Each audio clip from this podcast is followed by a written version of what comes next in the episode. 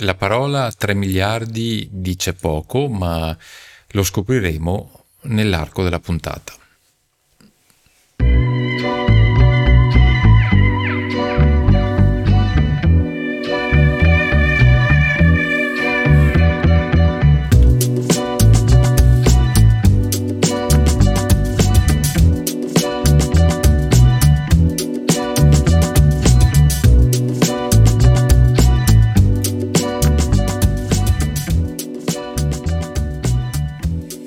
Come al solito vi ricordo sempre i miei contatti, potete raggiungermi al sito riccardomilan.it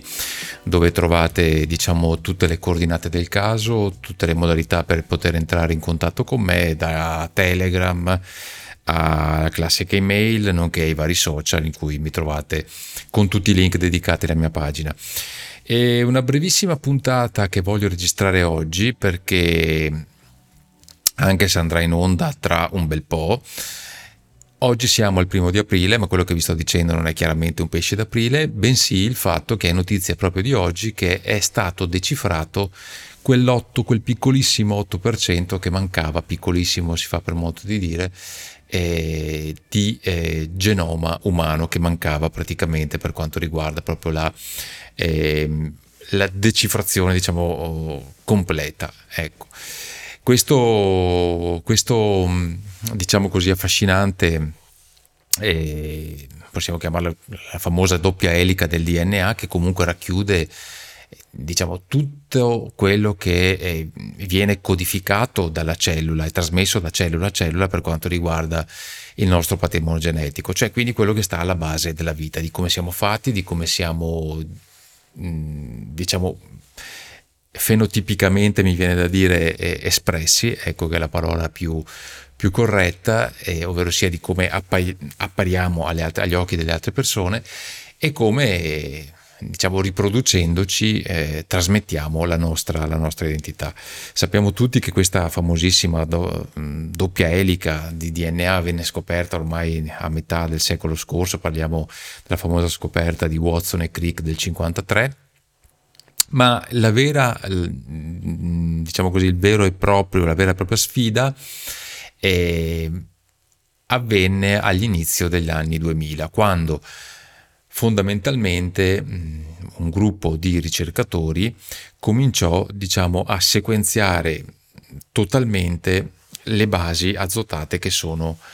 alla base appunto delle varie sequenze di DNA. Quindi senza entrare troppo nel tecnico, questi scienziati dovevano andare a capire quelle basi messe insieme che tipo di proteine, che tipo di eh, diciamo, espressioni fenotipiche potessero, diciamo così, eh,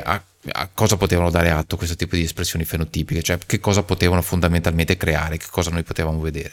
Quindi dalla caratteristica genetica, da come siamo fatti, dai nostri occhi azzurri, capelli, occhi biondi, che più ne ha più ne mette, insomma tutte le caratteristiche fenotipiche, nonché ovviamente andando più nello specifico, andando a vedere a livello proprio genomico che tipo di proteine ovviamente venivano espresse a livello cellulare. E si cominciò all'inizio degli anni 2000, quindi diciamo è vent'anni giusti che cerchiamo appunto di sequenziare in maniera completa quello che è eh, chiaramente il nostro DNA. Però mancava ancora un pezzettino molto piccolo che era sostanzialmente dovuto al fatto che c'erano diverse basi replicate per cui all'inizio si pensava che queste basi fossero della sostanzialmente delle basi ripetute, quindi spazzatura sostanzialmente, che la cellula insomma le, le ripetesse ma fondamentalmente non, avessero, non si traducessero ecco, in nessuna espressione eh, diciamo fenotipica o comunque genica. Invece oggi abbiamo avuto la risposta definitiva al, alla domanda che sorgeva spontaneo, ovvero sia, ma quell'8% che ci mancava aveva un senso, cioè codificava per qualcosa di specifico oppure no? Beh, la risposta eh, ormai è chiara, il DNA è stato completamente mappato e quell'8% non era spazzatura, ma è, è bensì, non è giusto usare l'imperfetto, ma proprio il presente, è materiale genetico a tutti gli effetti che ha eh, sicuramente una, eh, diciamo, un, un senso proprio logico a livello della cellula e quindi fondamentalmente è utile e sarà utile per aprire degli scenari di nuovi filoni di ricerca, di, di, nuovi approcci anche terapeutici. Ecco, poi magari andremo un attimo un po' di più nel, nel concreto più avanti della puntata. E questo team di ricercatori chiaramente anglo-americani, T2T è la, l'acronimo per la precisione T2T CHM13, è una, un acronimo che sta per telomere to telomere, cioè telomero a telomero, poi CHM13 è la sigla, diciamo che accomuna questo consorzio di ricercatori anglo-americani, da, sono del National Human Genome Research e dell'Università della California Santa Cruz e anche appunto alla, a Seattle all'Università di Washington. Quindi in vent'anni siamo riusciti a decifrare completamente quell'8% che mancava appunto di ripetizione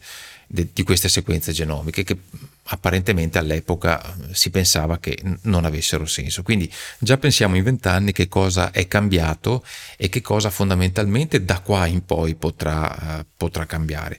Come dicevo prima, eh, questo apre degli scenari sicuramente, non vorrei dire apocalittici, però, però, potrebbe essere anche così, cioè nel senso che ormai il genoma umano per noi non ha più nessun tipo di, di segreto fondamentalmente, stando a quello che ci hanno raccontato questi ricercatori, per cui conosceremo nei minimi dettagli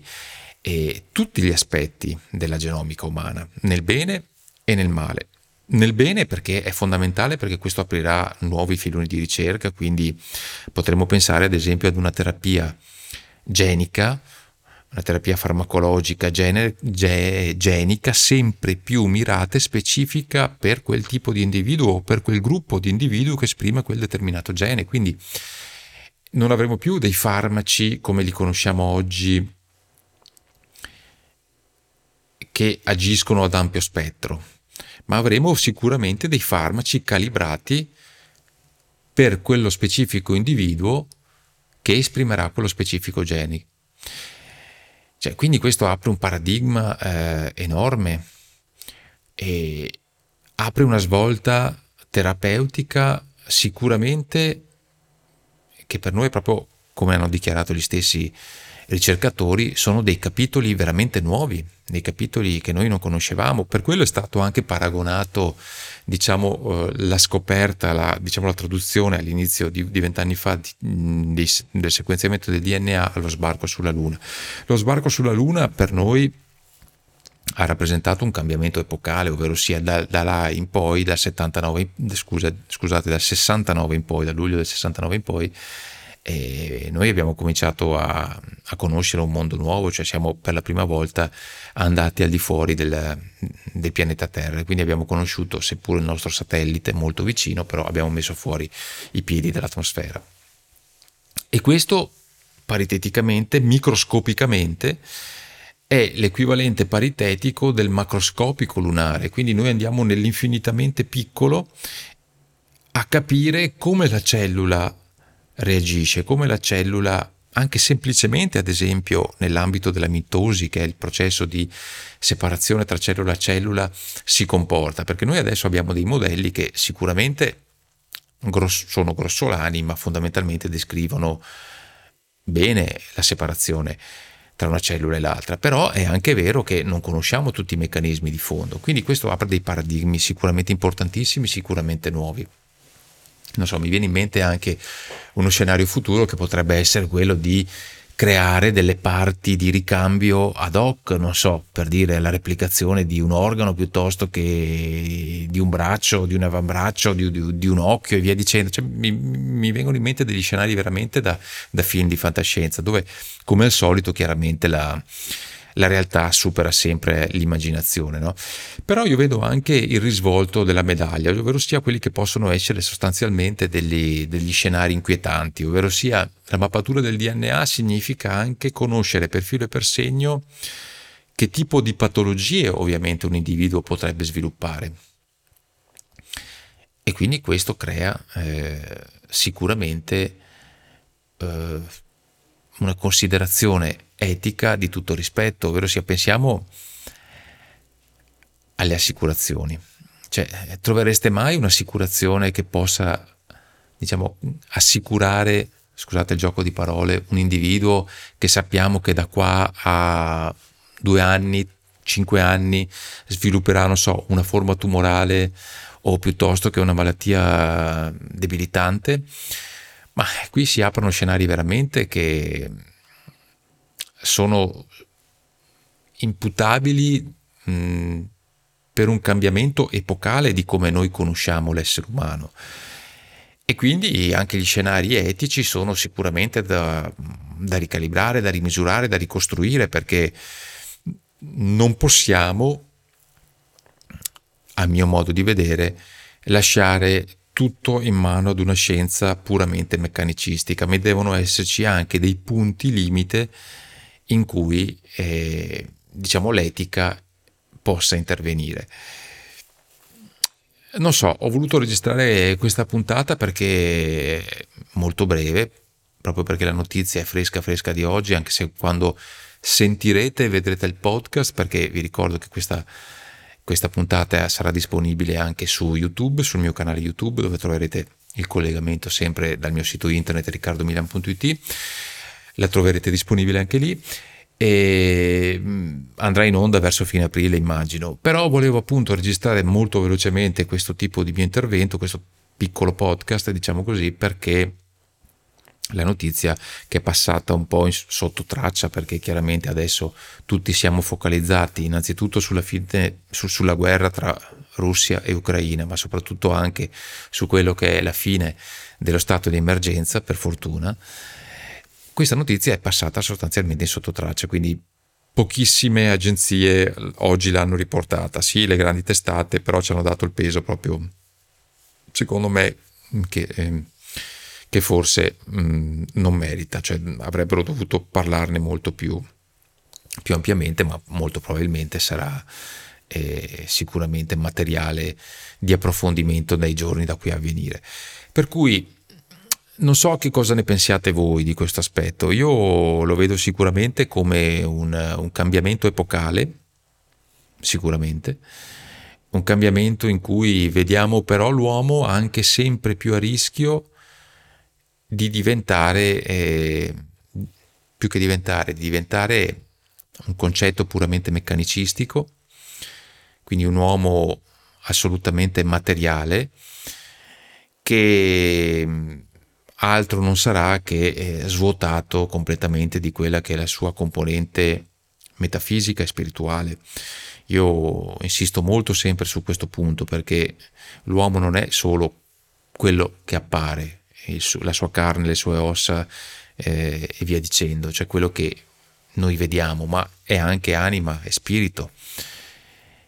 Però eh, dobbiamo anche fare i conti con quella che è la realtà dei fatti, ovvero sia che noi altro non siamo che fondamentalmente un insieme di, di molecole e andando un po' più